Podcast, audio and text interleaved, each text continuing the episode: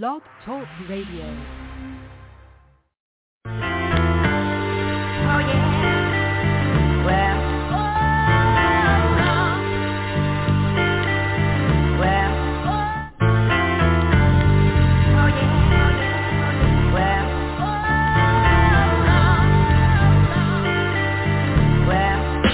telling all my peoples, look, let's get paid. Ain't asking no boss, man, can I get a raise? Not far from a star, 2 steps from a slave. Thinking to myself, man, it's time to get paid. Telling all my peoples, look, let's get paid. Asking no boss, man, can I get a raise? Not far from a star, 2 steps from a slave. Thinking to myself, man, it's time to get paid. They tell me, clever man, come on, you think too much. Where you been? I ain't heard you spit in much. Did you hang it up? Did you fall off the ball when you was in the clutch? Yeah, such and such, man, it's funny how when you out of sight, you be out of mind. How a good woman, friends, and money be hard to find. I've been on my hustle, stacking paper on the grind in Atlanta and New York, trying to build a shine. Real talk, these days it's hard to stay sober. Switch your time zone, it's a 4-hour layover. Fifth stop, hot blood shot, red from the doja. I grind hard cause I can't flow in the soda. You can tell I'm kleptoja.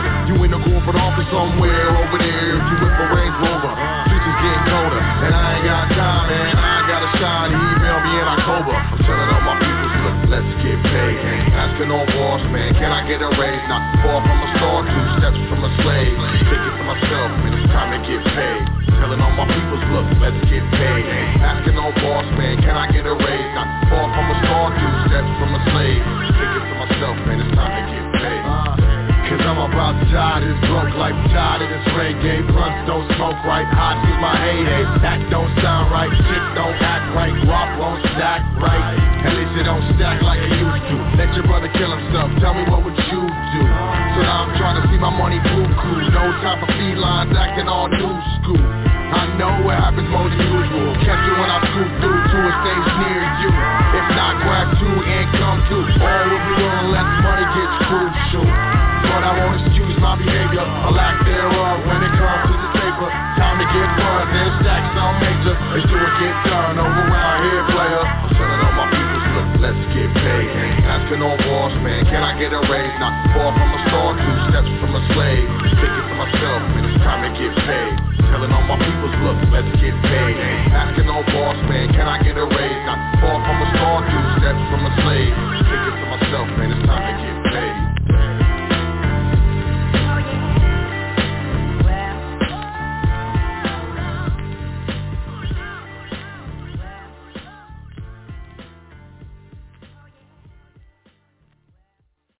Your #1 source for knowledge in the information age. High Frequency Radio Network.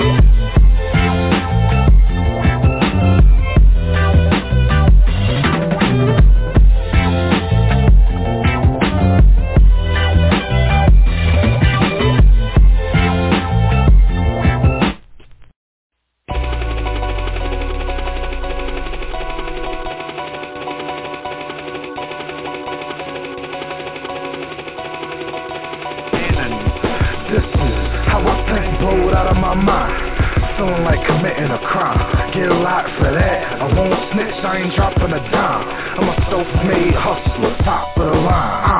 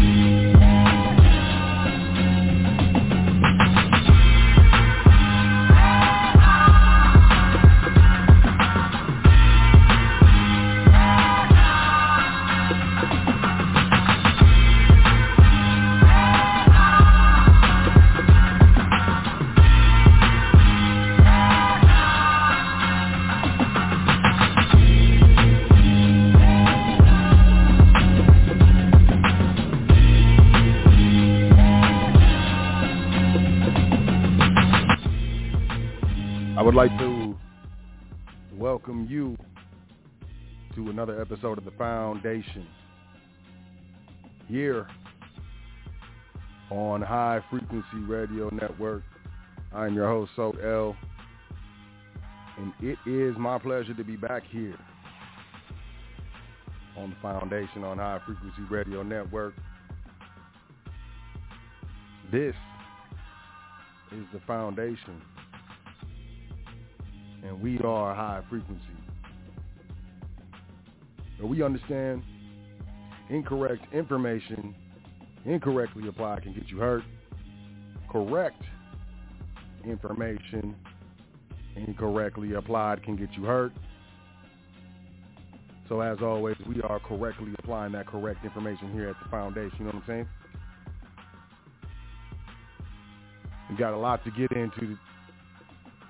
Lot for you here on the Foundation. How to think private. And I'm going to tell you, you need to think private and you need to do it now. There's some things happening and we're going to jump into that in the current events. It feels good to be back. Had to take some time off, get my mind right, get my body right. But you know what it do. I am one of you, a seeker of truth. So L. But I'm going to start off as I always do. All thanks to honors and praises the Creator and ancestors, for without them we would not be here. I want to say peace, big up, shout out to my big brother Yusuf L, High Frequency Radio Network, Creator, the uncle of the conscious community. The brothers in brother was in pyramids on camels and stuff in the desert, man. Check out his his social medias. But I know for a fact my man's living it up.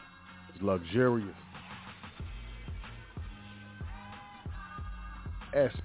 SPCUniversity.com if you're looking to do your SPC secured party creditor dance, because that's the move.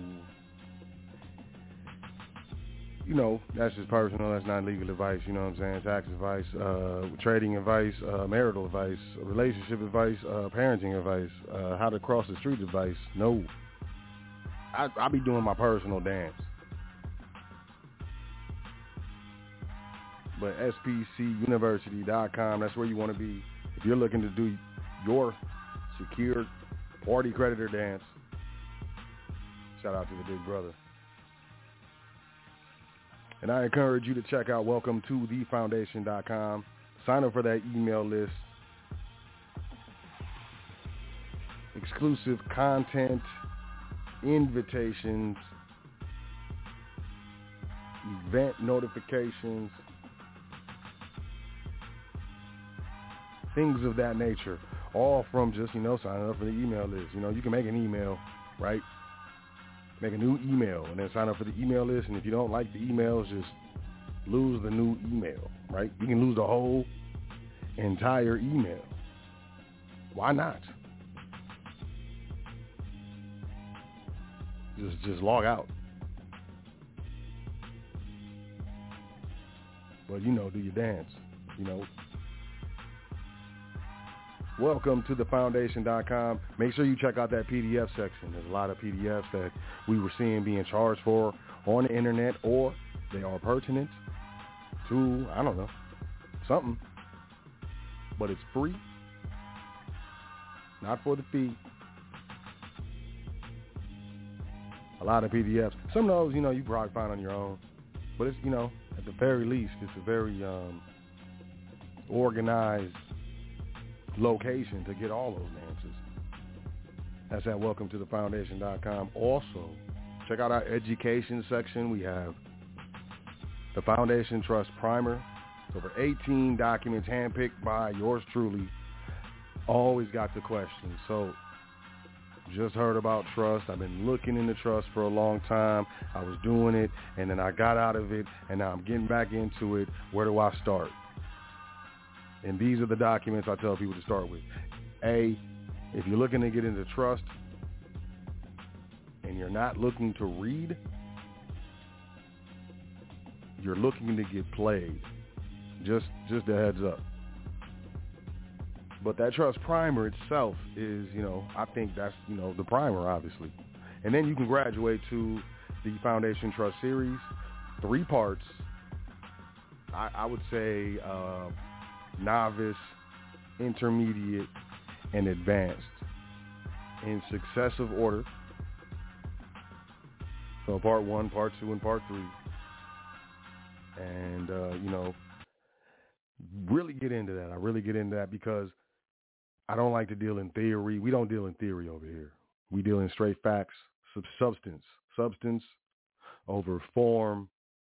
Don't care what you're saying, what you do. It's really all I'm really interested in. I think, it may be all you should be interested in as well, but, free will, live your life. That's a luxurious dance that you're doing, regardless of how you're doing it. But, Black's Law Dictionary definitions, Supreme Court case citations, I have an entire focus on just giving the real. Excuse me, I had to clear my throat. And from part 1, we're getting into it. Part 2, a little advanced. Part 3, I would say it's more advanced. But nothing that you can't grasp, nothing that you can't replay over and over again. And that's the beauty of that dance, So that's the Foundation Trust Series. Also, we have the Foundation Passport No Social, Part 1 and Part 2. So a friend of mine, Chris L., he had a dance, and I was like, would you be willing to share that dance with the people? And he said yes.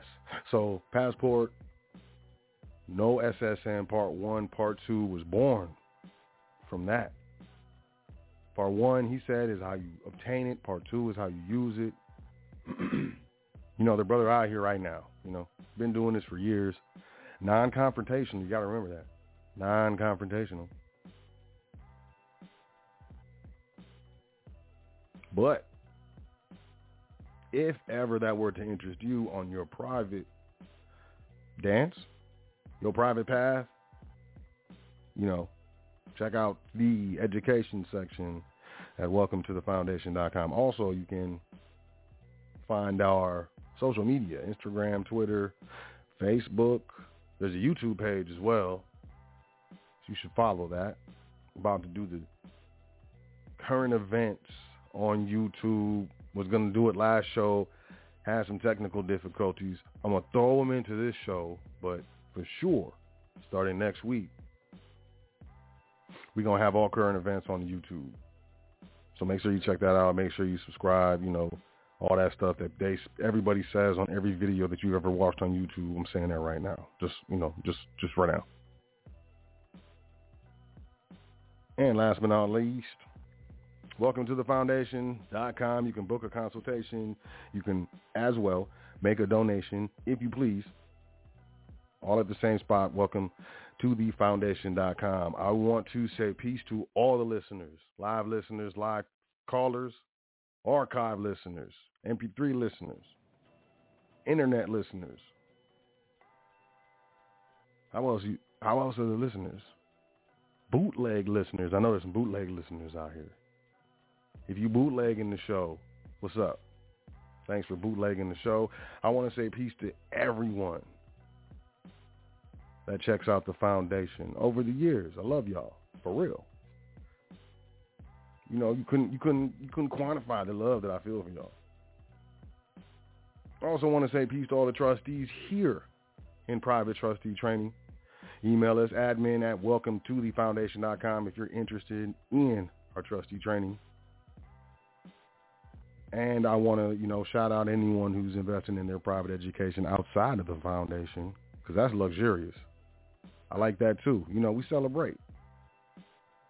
It's all about celebrations over here. You know, all the wins, small wins, medium-sized wins, large wins, extra large wins, extra small wins.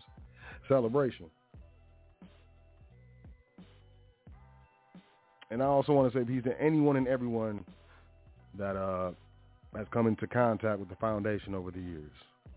I mean, I think, what is it, next month, I will have been on High Frequency Radio Network for 8 years, man. Right? Is that right? It's got to, what? There's some luxuriousness. I think it's January 6th, or is it 7th? It might be the 7th. Well, it'd be crazy if it was January 6th, right? But it might be the 7th. But that would have been the foundation. I had to think about the other show, The Vault. But either way, 8 years is a long to be doing a dance, to be doing any dance. So shout out to who's come into contact with the foundation over these almost 8 years. You know what I mean? Appreciate y'all. It's hard to explain, but let's do something I've never done before. Let's just hit the drop. The hottest radio network on the planet, High Frequency Radio Network. Sync up. In the middle of the show. I mean, why not? Shout out to High Frequency Radio Network, man. Yusuf L. Doing the dance. Let's jump into these current events, and then we're going to get into the show, How to Think Private. Here we go. You know, 2024 is going to be a very, very interesting year for a lot of people. 2024 is going to be the introduction to some stuff that you've never conceptually, you know, witnessed or fathomed. Let me just say it like that. I'm doing my best to get everybody, you know, prepared, right? Over the years, I've been, you know, stressing things, specifically trust and specific education or re-education, extra education, not re-education, because re-education, like, takes what you learn and then, like, tries to erase that and then, like, you know, educate over that. You know, I guess the foundation is, you know, continuing education. There it is. Why did it take me so long? Deciduous. That's why. But ultimately, what we got coming is, what I'm going to say is, you know, it's time. If it's never been time before, it is time now to think private. And I'm going to get into, you know, how, and I think more importantly, why I'm saying that. And maybe what more important than that is what I'm actually talking about after these current events. But maybe these current events, maybe will kind of allude to what I'm attempting to convey, because I think they should. What we got here, Reuters.com. What is BRICS?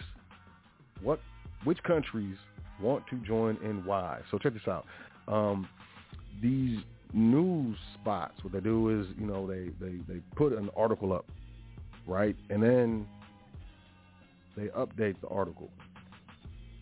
And I'm not playing.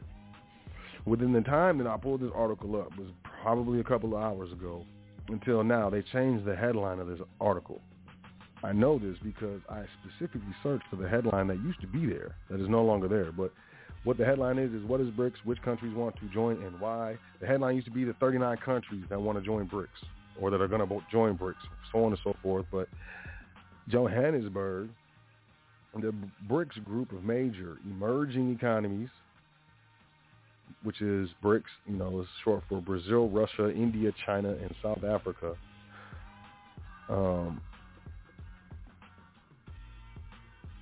Is becoming one of a key member with regards to the block of countries that are significant in finance globally. The acronym BRIC, which did not initially include South Africa, was coined in 2001, blah, blah, blah, blah. Goldman Sachs, just so you know, Goldman Sachs coined it, and they ran with it. The bloc was founded as an informal club in 2009, so on and so forth. Who were the members? We know this. Brazil, Russia, India, and China. South Africa, the smallest member in terms of economic clout and population, was the first beneficiary of the expansion into 2010, when the grouping became known as BRICS. Together, the countries account for more than 40% of the world population and a quarter of the global economy. Pay attention to that. Period. Which nations want to join BRICS and why? And maybe this is why they changed the article, man. What it's called, the headline. Over 40 countries, 40, 4-0. Four sets of groups of 10, including Iran, Saudi Arabia, United Arab Emirates, Argentina, Algeria, Bolivia, Indonesia, Egypt, Ethiopia, Cuba, Democratic Republic of Congo, Comoros, Gabon, and Kazakhstan have expressed interest in joining the forum, according to the 2023 Summit Chair, South Africa. They view BRICS as an alternative to global bodies, viewed as dominated by the traditional Western powers, and hope membership will unlock benefits including development finance and increased trade and investment. I think this is something to watch. Especially Iran, home to around a quarter of the Middle East oil reserves, has says it hopes the mechanism for new membership would be decided at the earliest time possible. Oil heavyweight Saudi Arabia was among more than a dozen countries that participated in the, quote, Friends of BRICS, end quote, talk in Cape Town last June. It has received backing from Russia and Brazil to join the BRICS. It's going down. And you know what? You can look this up. This is on Reuters. What is it called? It's what is BRICS? Which countries want to join and why? It's a lot of countries. It's something like half the world, man. What's going on? There's moves being made. We got out of here. Where's this from?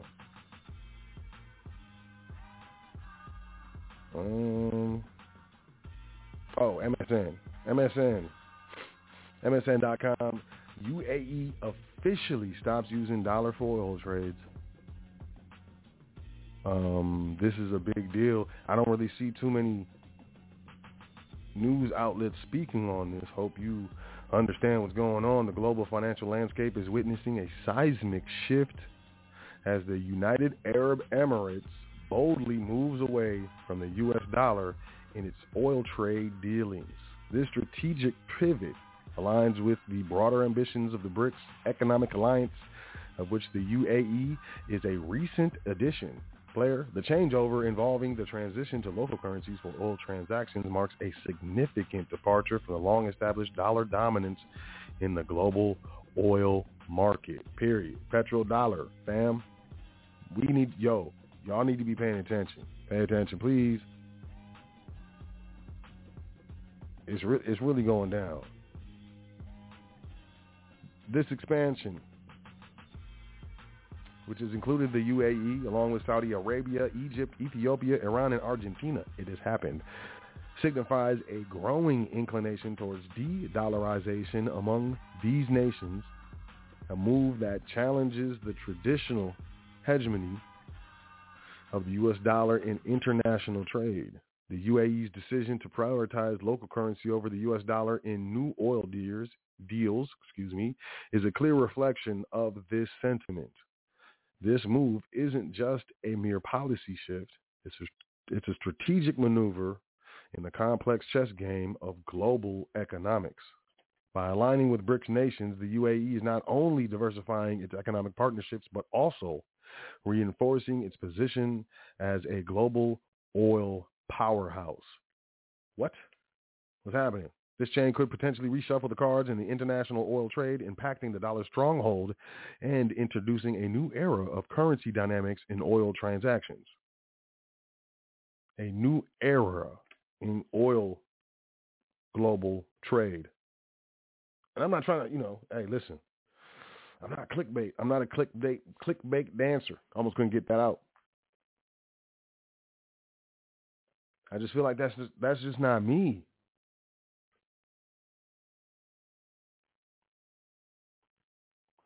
And some may disagree. I think people disagree on whatever you want. I agree with you disagreeing, but ultimately, what needs to happen is a comprehension that things are going to be different.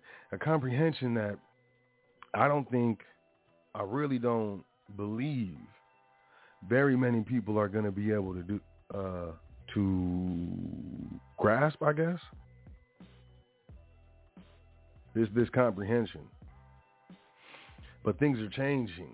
Yahoo Finance. This is, a dance over here. China and Saudi Arabia sign a $7 billion currency swap agreement, adding to de-dollarization push. So it's not just oil. It's also currency. It's currency and oil as a significant commodity.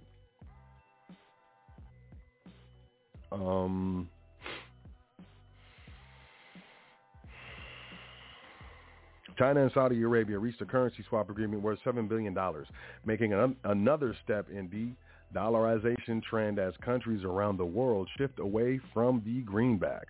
The three-year deal allows for a maximum of 50 billion won or 26 billion reals. While relatively small, the deal could loom larger symbolically as Saudi Arabia is the world's top oil exporter and most global oil trades are conducted in dollars. And although Russia is China's top oil supplier, China imported 65 billion worth of Saudi crude oil in 2022, according to Chinese customs data cited by Reuters. That adds up to roughly 83% of the country's total exports to China.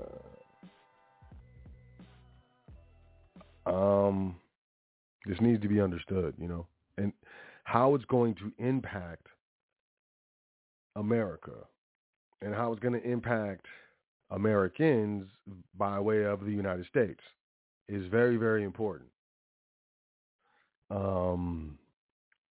I do believe that there's going to be a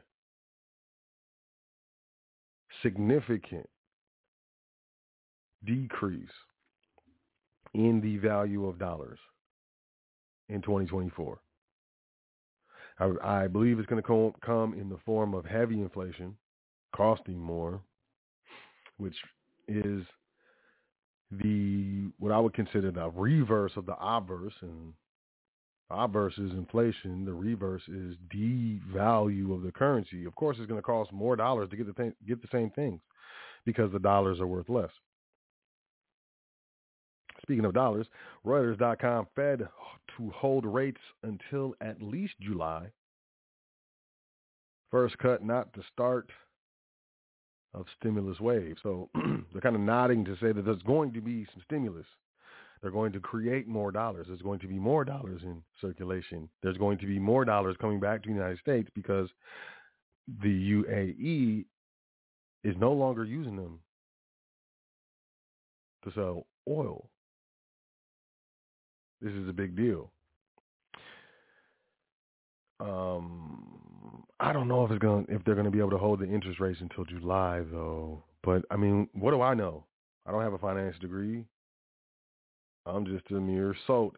The U.S. Federal Reserve will hold interest rates until at least July, later than earlier thought, according to a slim majority of economists in a Reuters poll who said the first cut would be to adjust the real rate of interest, not the start of stimulus.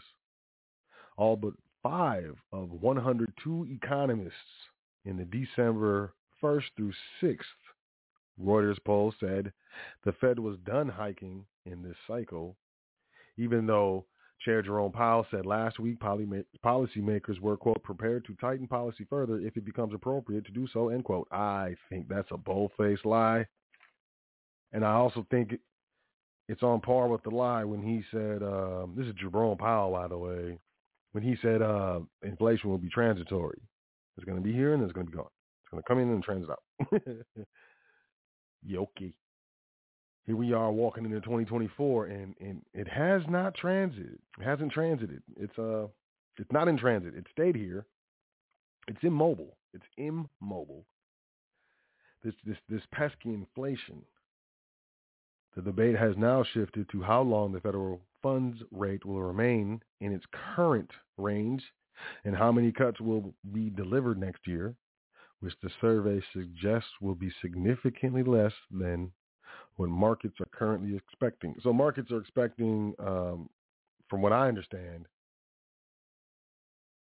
markets are expecting rates to start dropping, the Fed to start dropping or reducing interest rates in March of 2024, and then the Fed comes out and says, "Oh, we're not gonna do it until July, and we'll even raise them higher if we need to, or if we see it's appropriate to do so." Okay, these guys are messing with the currency. We'll get into that later. The cost of living. How much have high prices for homes, childcare, and cars impacted you? Question mark. This is CNN Business. Inflation is finally easing, but 3 years of price increases are taking their toll. Home values have spiked. Mortgage rates are elevated. The cost of child care, cars, and college remain high. This is a poll, y'all. How has the cost of living impacted you and your view of achieving the American dream? Share your story in a form below. You could be included in CNN reporting.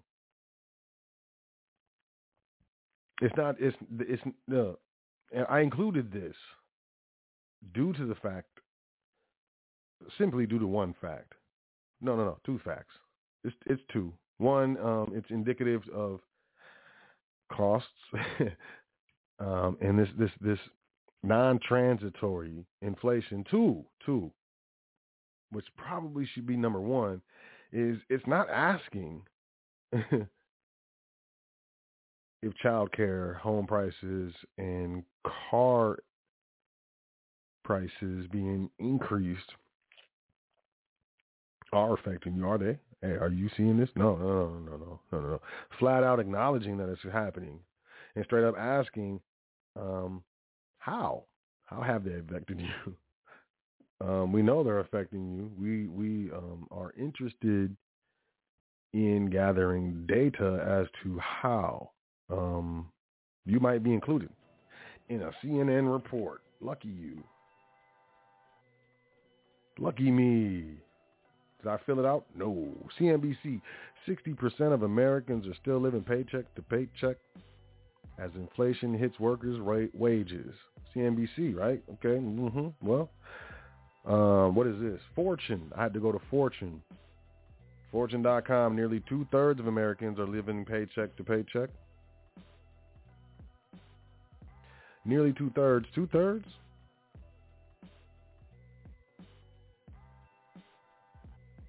Two-thirds? Well, that was, isn't that 66%?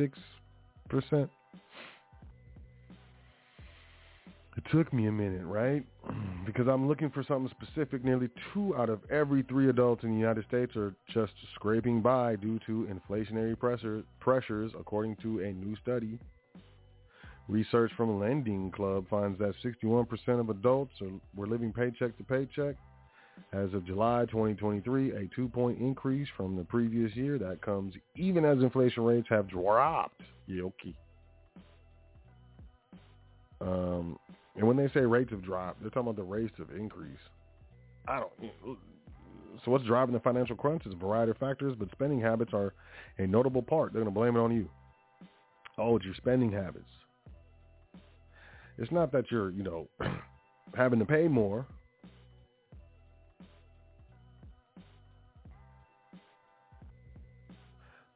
But here comes the blame. Some 21% of people who are in the paycheck-to-paycheck situation say non-essential spending is to blame, and two-thirds of consumers in the precarious situation say they include nice-to-have items when shopping at least some of the time.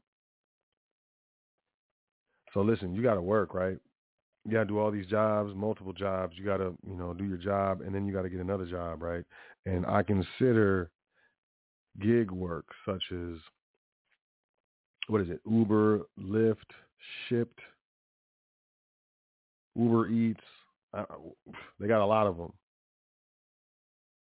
That to me, that's a second job. If you have 2 apps that deliver stuff, that's 2 jobs.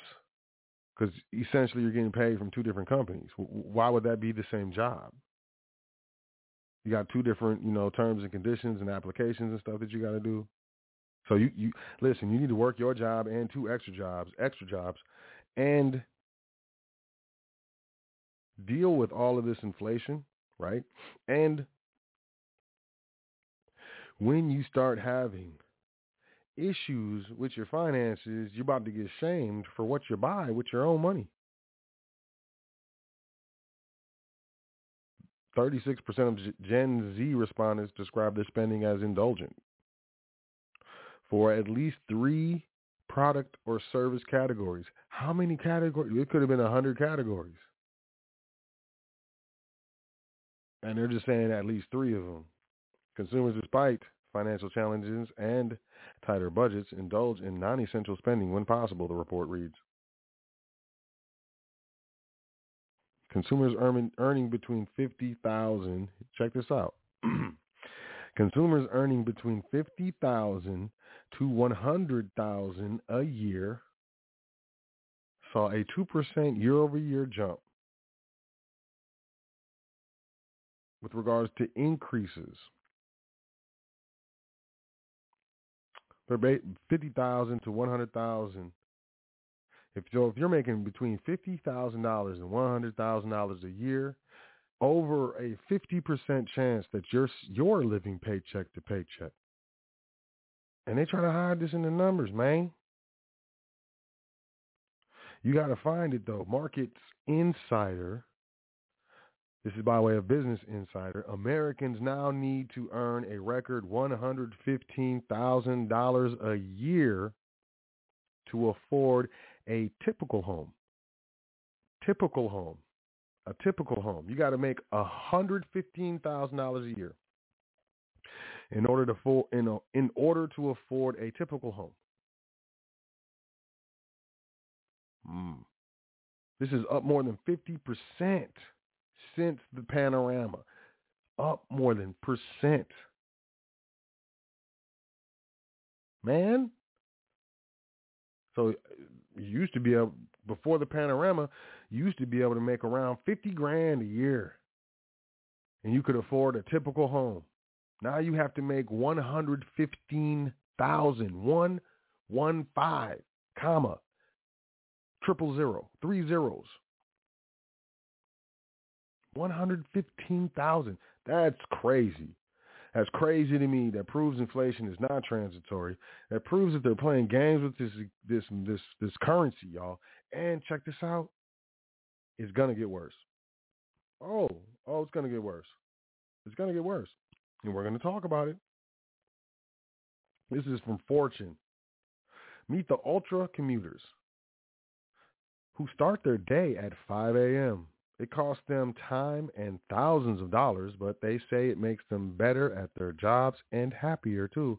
Yo, you start your day at 5 a.m., costs you time and thousands of dollars, but you're happier. Okay, so check this out. Dystopia, man. Yo, listen. This is a trick.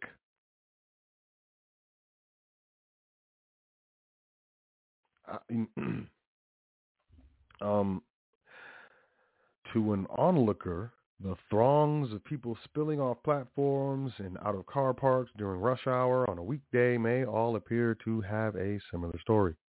But look closer, some wipe sleep from their eyes.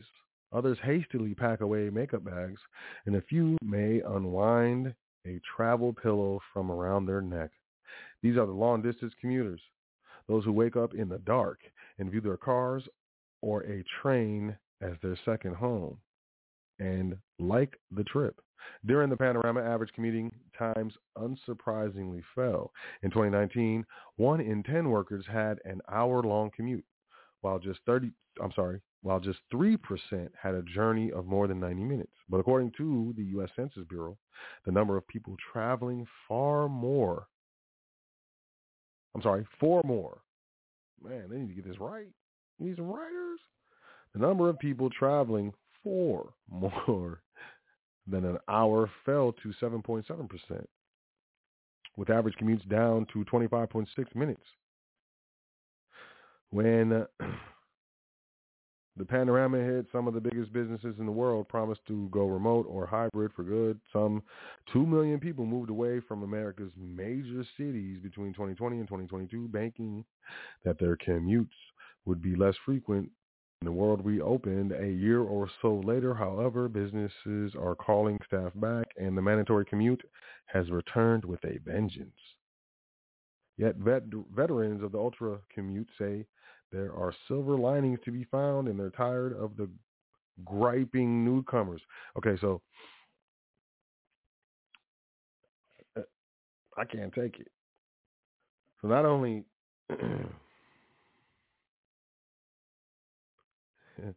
Not only do you have to do all this driving and spend all this money driving and blah, blah, blah, right? There's new people, right?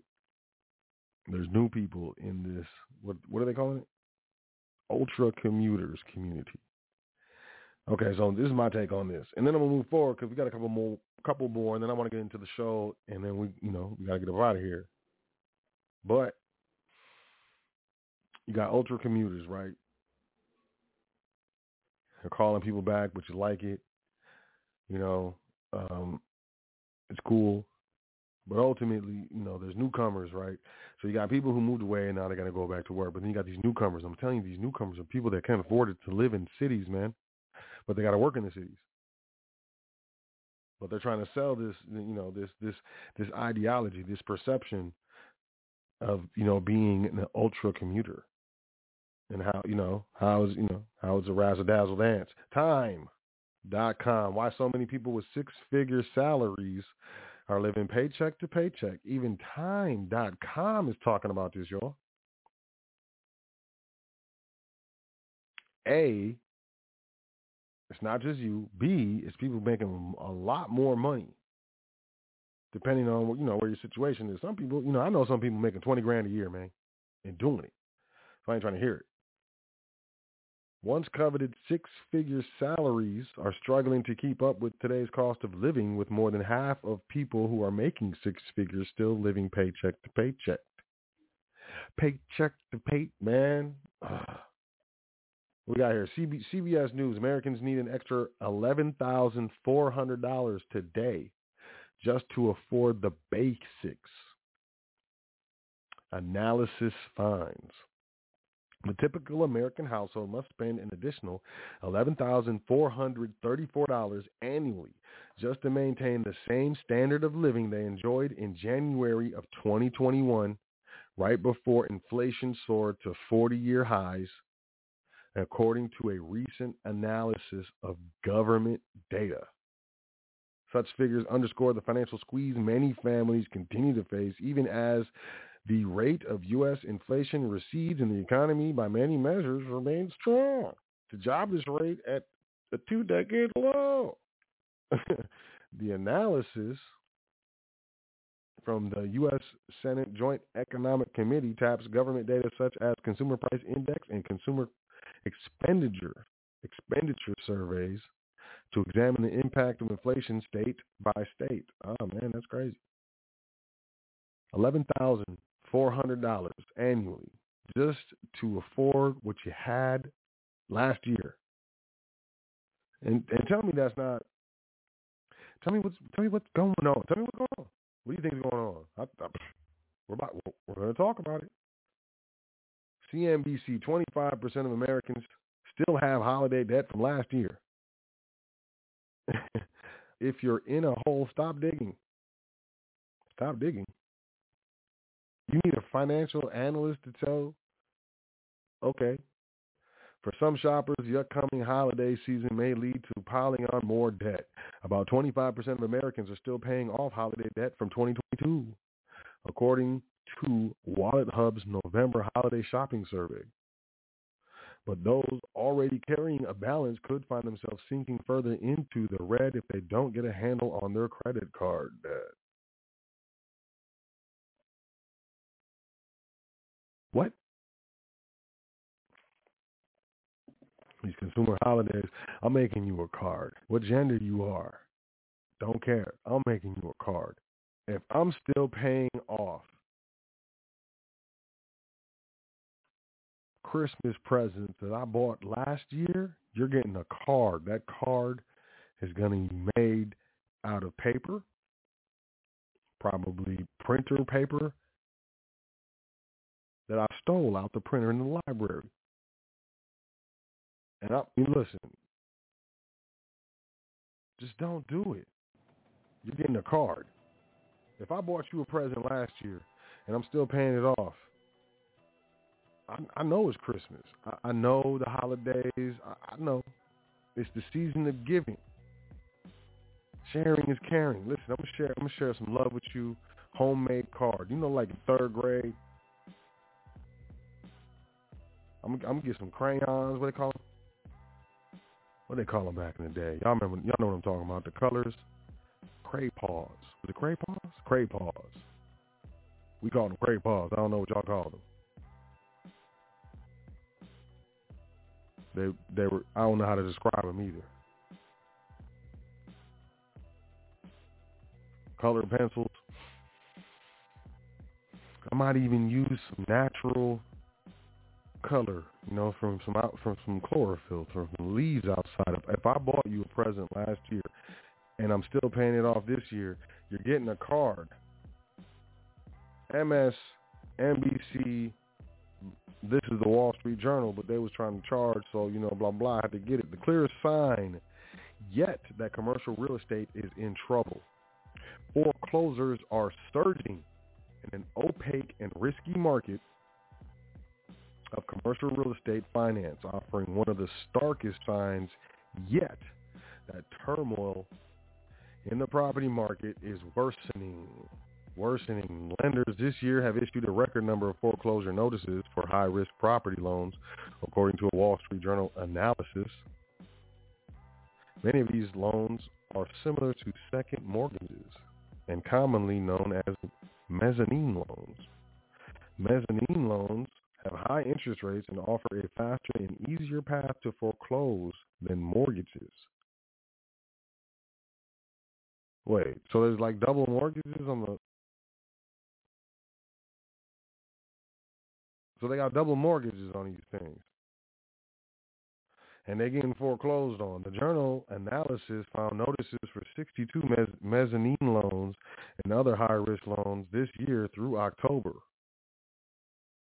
That's more than double the number. Okay, so they got double mortgages on these commercial properties. Jack Daniels needs a drink because whiskey sales are falling.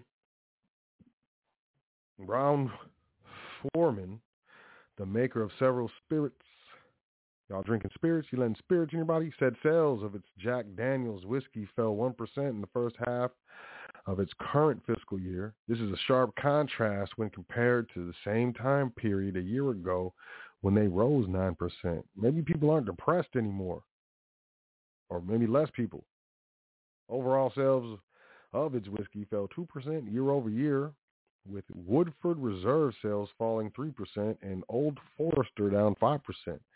A steep drop from last year's earnings report when sales of those premium brands jumped 39%. Dang. You know it's bad when people can't afford to drink. People are hurting. Barclays could cut 2,000 jobs, man. Barclays is working on plans to, this is out of London, Reuters. Barclays is working on plans to save as much as £1 billion. This is $1.25 billion, which could involve cutting as many as 2,000 jobs. This is a person with direct knowledge of the proposal. Managers at Barclays, led by Chief Executive C.S. Venkatakrishnan. That's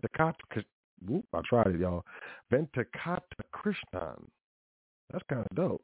Who is known with the bank as Venkat, are reviewing proposals to bolster its profitability. As part of these, 1,500 to 2,000 jobs could be cut if implemented in full. You think it won't? In full, I believe it will. Check this out. This is weird, right? And maybe I'm just super old school, and I just, I don't know, man. This is one of them, those American, United States brands, And they like to be known as what? The whatchacallits. Icons, right? Iconic. Did I say that already? McDonald's to open first Cosmic's spinoff restaurant this week. So Cosmic was blah, blah, blah. McDonald's will open the first location of its new spinoff brand, Cosmic's. This will be in Bolingbrook, Illinois. The fast food joint plans to open 10 Cosmic's locations, including 9 restaurants in Tejas. This will be by the end of 2024 in a test. McDonald's will then spend a year analyzing data to decide whether it will expand it's a small format restaurant. Small format, so smaller than regular McDonald's, I would assume. The name for the new brand comes from Cosmic, a McDonaldland mascot that appeared in advertisements in the late 1980s and early 1990s. Cosmic is an alien from outer space who craves McDonald's food. The company has leaned more into marketing its mascots after seeing success with the Grimace birthday meal earlier this year. The burger chain first revealed it was creating Cosmic's as a spinoff in July. It's hard to say that. Cosmic. It's spelled weird. Cosmic. They should have used a Z, but withheld more details about its plans. Photos of the Bolingbrook location surfaced on X, and that was earlier this week. Blah blah blah. We'll move forward. Cosmic. I don't get it. CNBC, governments are spying on Apple and Google users through through phone notifications. U.S. Senator Ron Wyden warned that foreign governments are spying on smartphone users by compelling Apple and Google to turn over push notification records. This is according to a letter sent to the Attorney General. Wyden said his office investigated a tip from last year alleging that government agencies have been demanding these records from both companies. Since push notifications like news alerts, emails, and social media alerts travel through Apple and Google servers, servers, they can reveal unique insights about how individual people use particular apps. Governments can force Apple and Google to hand over these records, just like they can be compelled to share any other information they have regarding their users, according to the letter.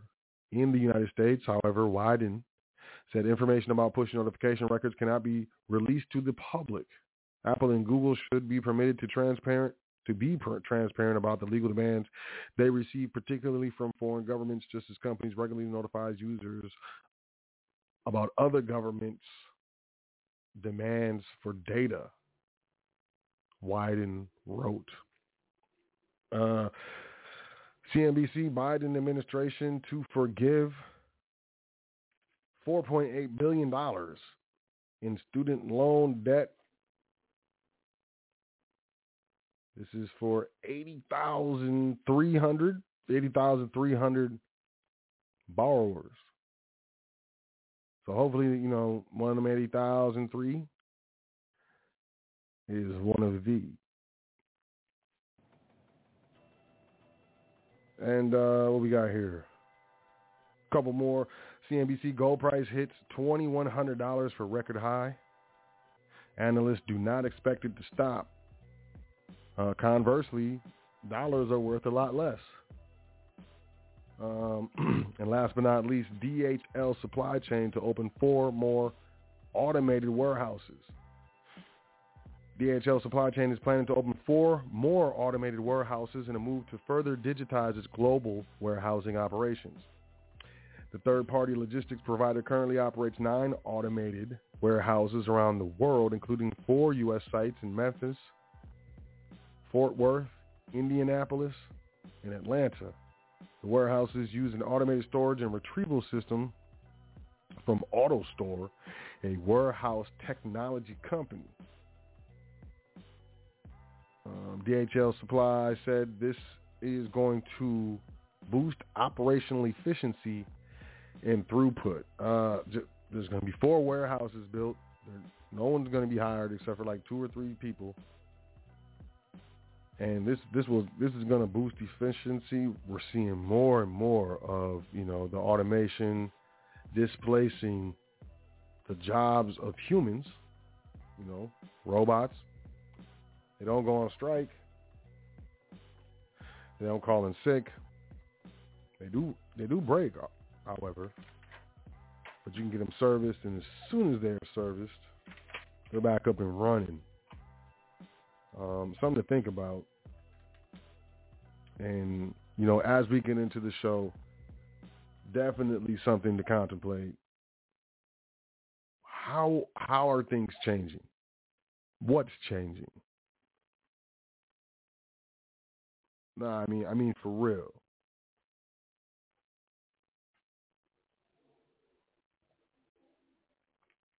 How many changes do you notice over the last few years? I'm talking outside of like, ooh, prices are higher, you know, prices have increased. How much I pay, you know, at the pump or for eggs or things of that nature. I'm not talking about that. I'm more so talking about, you know, let's say energies, right? Let's say ideologies, ways of thinking, ways of interacting, right?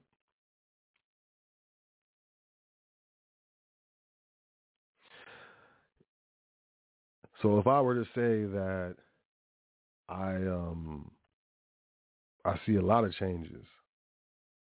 I see change everywhere. And I think that people aren't paying attention. What would you say? Hopefully you would ask me, well, what do you see?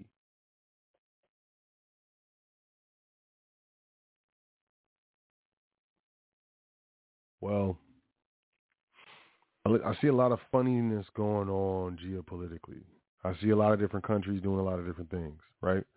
I see movement with regards to these BRIC nations, okay? And what that signifies, right? I see this movement with Saudi Arabia, United Arab Emirates, these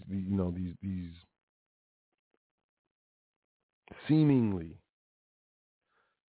stone pillar alliances and agreements being cast aside very, very easily, like leaves, like dead leaves on your table. And you're trying to put your laptop down because you want to, you know what I'm saying, do your laptop dance. Without a thought is what I'm really saying. Or seemingly without thought, right?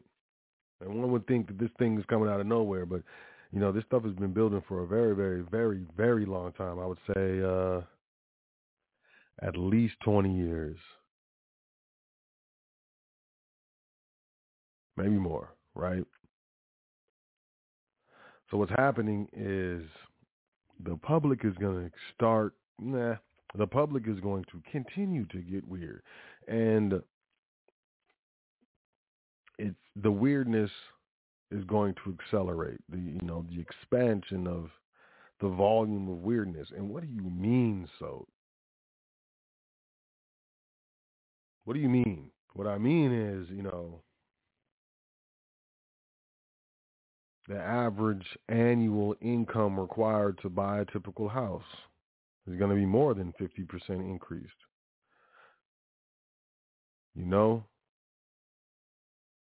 I really think that something ridiculous is happening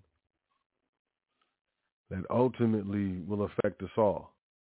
And it's more important now than ever to think private.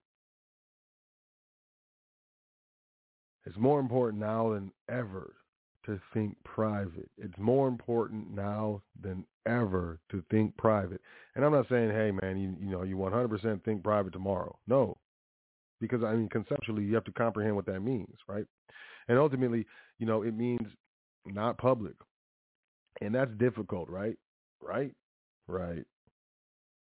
Because, we really have to face our public dependencies. Our public dependencies on water, our public dependencies on fuel, gas, natural gas, don't care if it's gasoline, petrol, whatever you call it, propane, castor oil. Does that stuff burn? It tastes like it should, man. Kerosene, whatever, You're dependent on the public for food, clothing. You're dependent on the public for your shelter. And people are like, well, no, I'm not. And I'm like, yeah, you are. And they were like, I know I'm not. I'm not going to argue with you. I'm just going to tell you this, right? You got a mortgage, yes. You got to pay your mortgage every month, yes. If I got it on auto pay, I don't care. Doesn't matter. You got to pay your mortgage every month. Yes.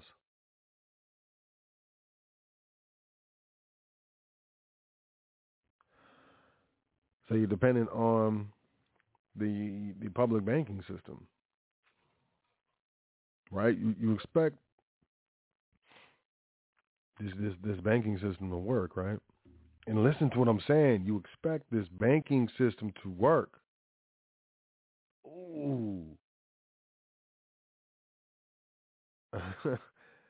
Man, I'm talking to the public, so I can only say so much. You expect these systems to work, but let me ask you a question: Do you have a plan for when they do not? If they do not, just if food, water, money, right? Money. It's cantankerous. It's complicated, right? Listen, this man's over here telling me my dependency on the public with regard to food. That's ridiculous. I don't want to think about that. At the very least, get a deep freezer and freeze some stuff. At least in the short term, it reduces your dependency on the public, does it not? As soon as you pay for it, it's yours. Now you have it. And it's for as long as you have that, you have reduced your dependency on the public. That's what I'm saying.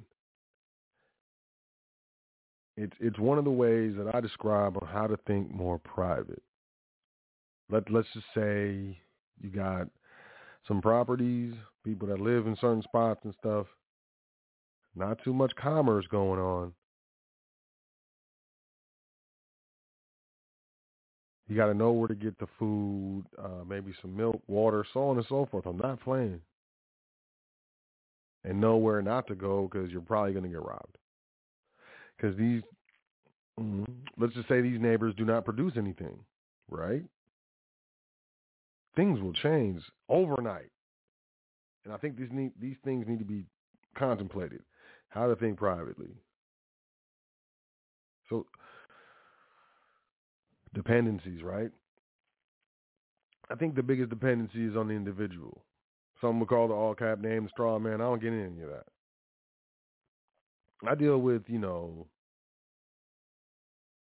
at least, and functionally, I deal with the names of these structures as they appear on the Internal Revenue forms, the individual. The individual, and then I see there's the individual taxpayers, it's two different individuals, an individual and then the individual taxpayer. But I feel like, and I think, throughout history, no, I'm not going to say that, but, throughout the history of the conscious community and, prior, I think, most people would agree that that individual, man, individual allows you employment. Without the individual, you could not get a job. Could you imagine that? Could you really imagine that? Could you imagine coming up in the world, whenever you were born in 68 or, 75 or 89 or 97 or 2006 or, could you imagine? You just can't get a job. You can't work for another company. You can't work for another family's company. The individual makes that possible. Isn't that crazy? Prove me wrong. Very heavy private thinker, right? I think private. And it's not like, think private. Like, of course you think private, man, because no one can read your mind, right? Right, Elon Musk? Neuralink. He ain't linking me nearly. Hey, but I think it's important to start thinking private, especially with what's going on, geopolitically, economically, This inflation is not going to stop. It's really time to start thinking private.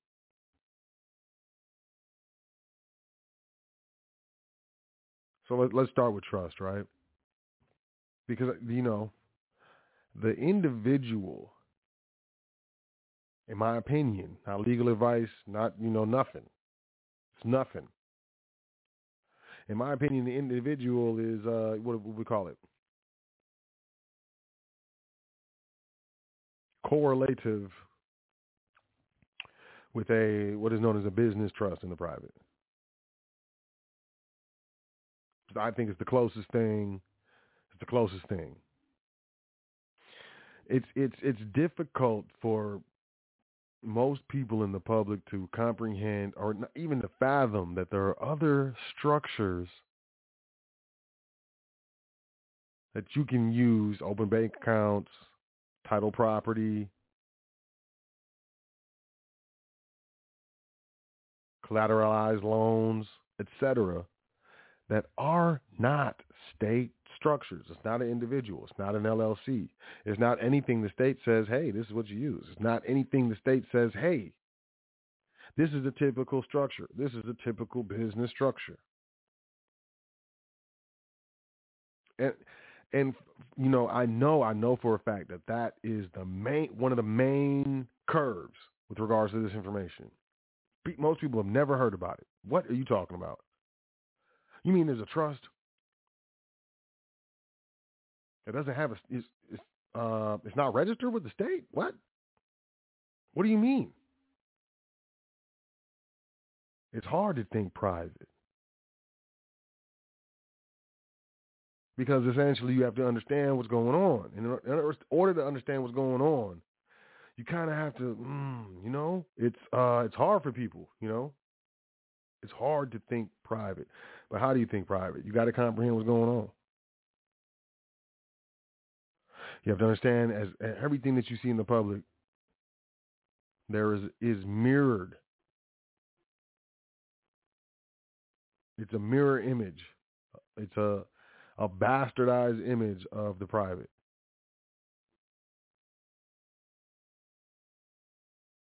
Now, some would say business trust is, you know, it's more akin to an LLC or a corporation. And I would say, hey, man, you know, I like that as well. But ultimately, right?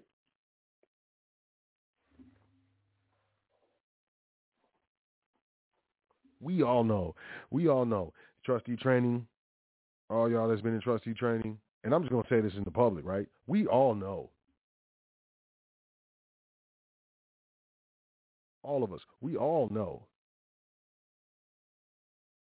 that the individual is a reduced version. It's a reduced iteration of the private.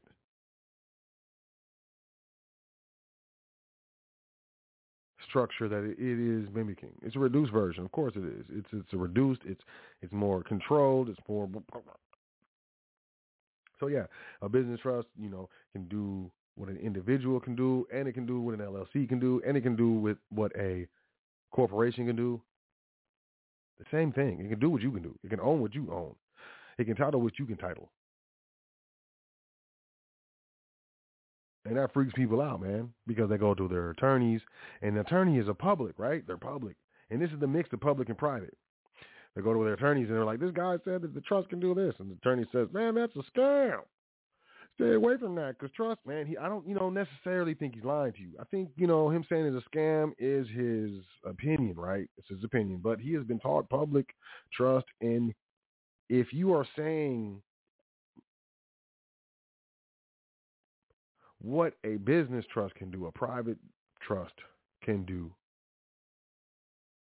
and it's being correlated to what a state statutory trust can do, of course they're going to freak out. But that's not thinking private. Going to an attorney, going to a lawyer, that's not thinking private. And that's the thing. Most people, man, they be like, oh, I want to do all that. But in their mind, they don't understand how solid this public stuff is. They don't understand how solid this social engineering is. They don't understand. Hey, check it out. We got, 90 seconds left in the broadcast. I'm going to go over. If you are listening, you got to call in. Otherwise, you will be disconnected. 563-999-3616. Once again, 563-999-3616. She just said 60 seconds.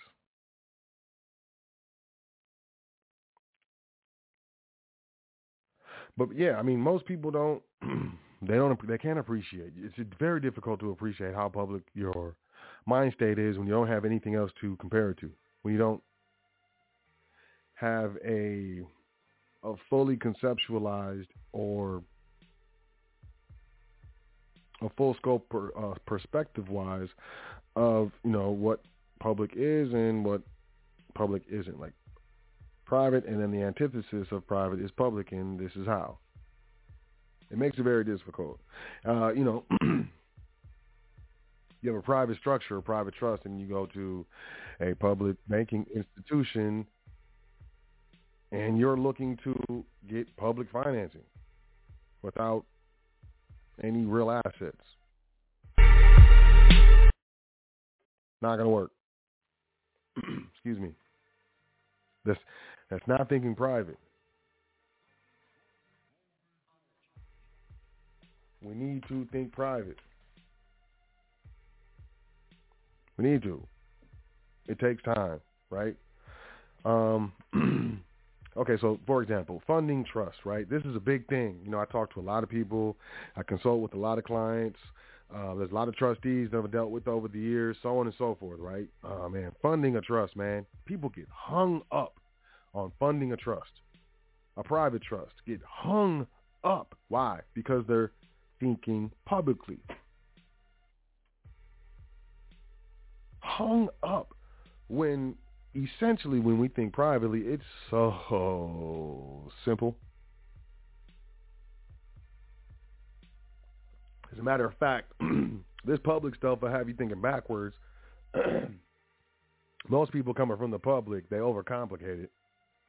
Overcomplicate the private. Could you imagine that? Imagine what you think about private trust is overcomplicated off top. I'm telling you. Right now. And I don't know, you know, it's sort of complicated to get there. But really, it is a perspective. It's lifestyle, but ultimately a perspective. An additional perspective, like an add-on.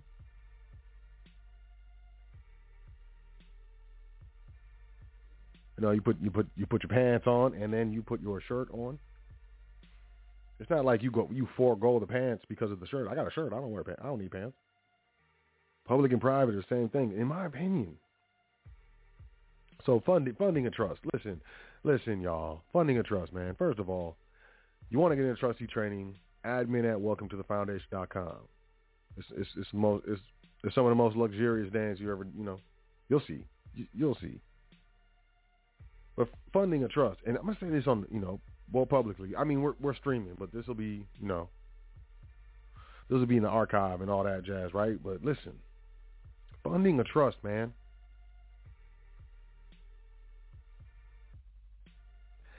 To think privately, you have to non-think publicly. So the first thing that you're thinking of, throw it away. How you gonna fund your private trust? What do you think? What was that? How you gonna fund your private trust? What did you just think? Whether you thought of it in the sense that you can do it, or you thought of it in the sense that I don't have that much. You thought of what we would call money. And, you know, if you thought of something else, congratulations. But I think you're lying. I ain't going to lie. I think you're lying, and you can never prove it to me that you're not. Yeah. Hey, I keep it real. Money. More specifically, currency. In this country, the currency of choice is Federal Reserve notes. Says it on the top of them, Federal Reserve notes. People are like, oh, it's a dollar. No, dollars a measurement. Federal Reserve is the issue of the note. But, you know, I'm gonna tell you this, you know, and I shake my head, right, because it happens so much. How much do I need to fund my trust? What do you mean? Well, I'm gonna fund it with a check. Oh, you can fund it with a check. Oh, okay, cool. I'm gonna do that. All right.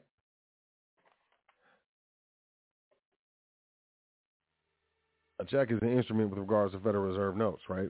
And yes, you can do that. Because, you know, especially in our training, technically the trust is funded before the bank account is open. I'm yep. Because I think private. But yeah, they think Federal Reserve notes. They think all these different things, right?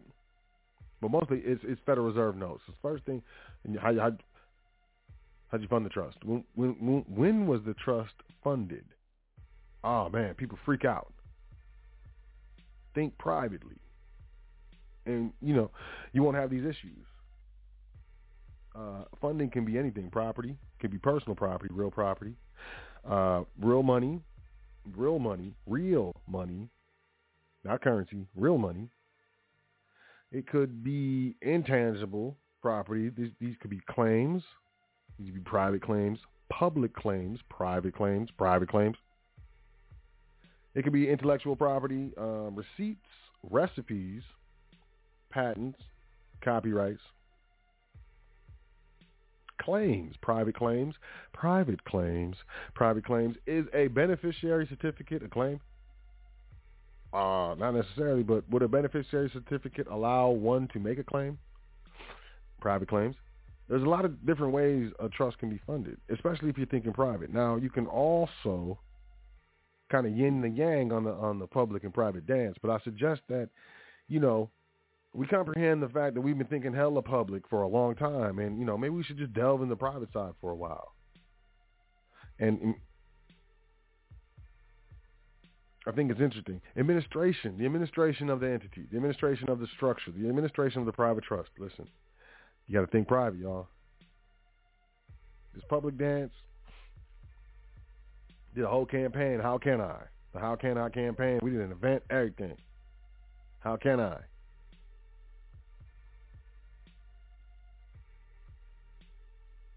How can I? First and foremost, yo, you would be surprised how many trustees do not read their indenture. How many times trustees don't comprehend their indenture, couldn't cite their indenture, couldn't reference it. You know, at least at the very least, y'all,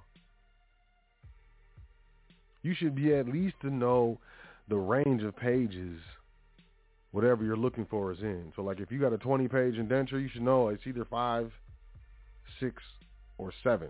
It's on one of those pages. At the very least, best you should have it memorized. But due to the fact that trustees do not read their indenture, right? The how can I goes out the window, and the administration of the private trust really rests on a public perception, a faulty public perception in high school and more than likely in college. Unless you took business, you weren't taught how to start,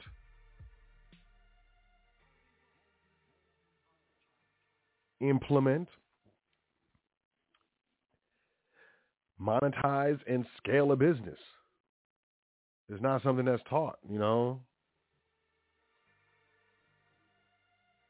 So the administration of the trust really falls on public interpretation knowledge or an individual's one's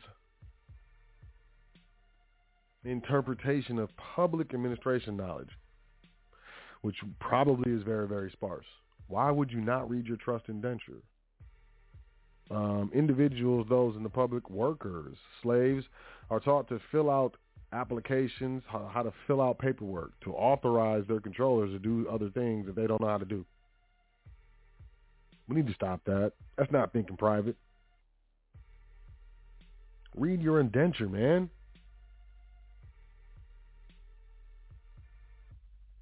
Most don't read their indenture.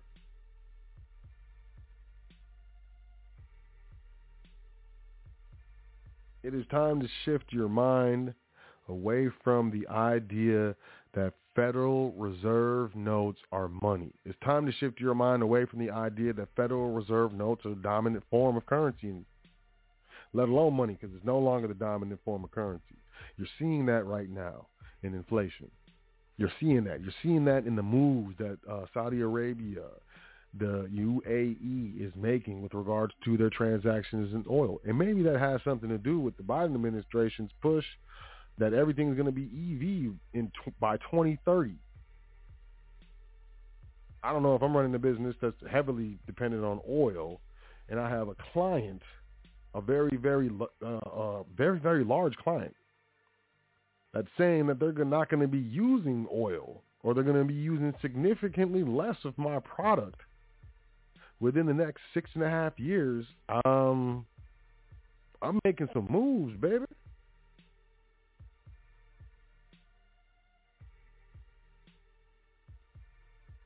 But that's just me.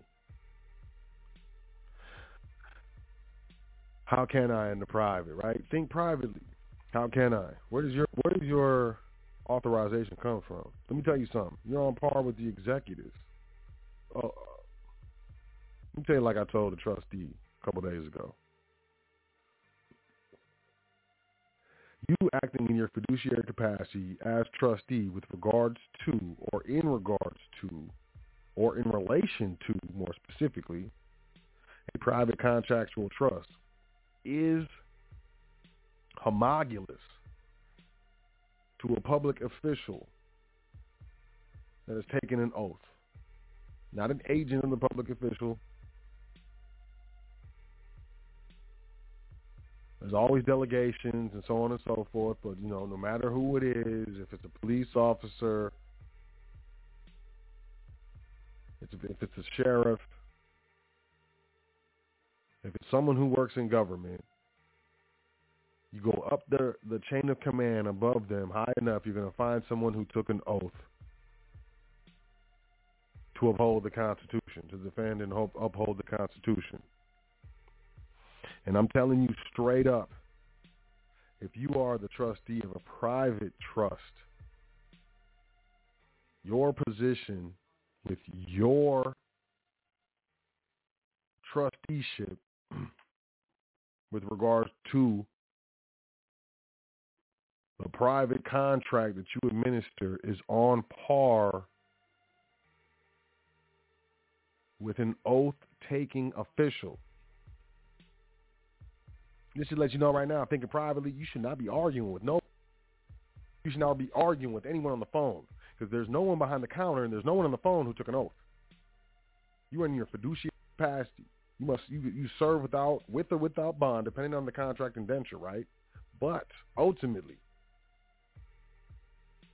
if you act outside the delegation of your authority,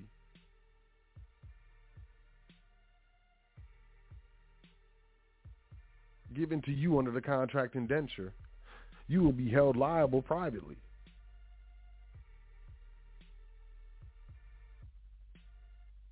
And you can be sued, and action can be brought against you in your personal, private capacity.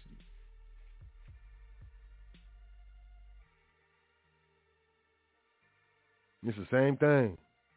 Public officials that take oaths, they got to bond.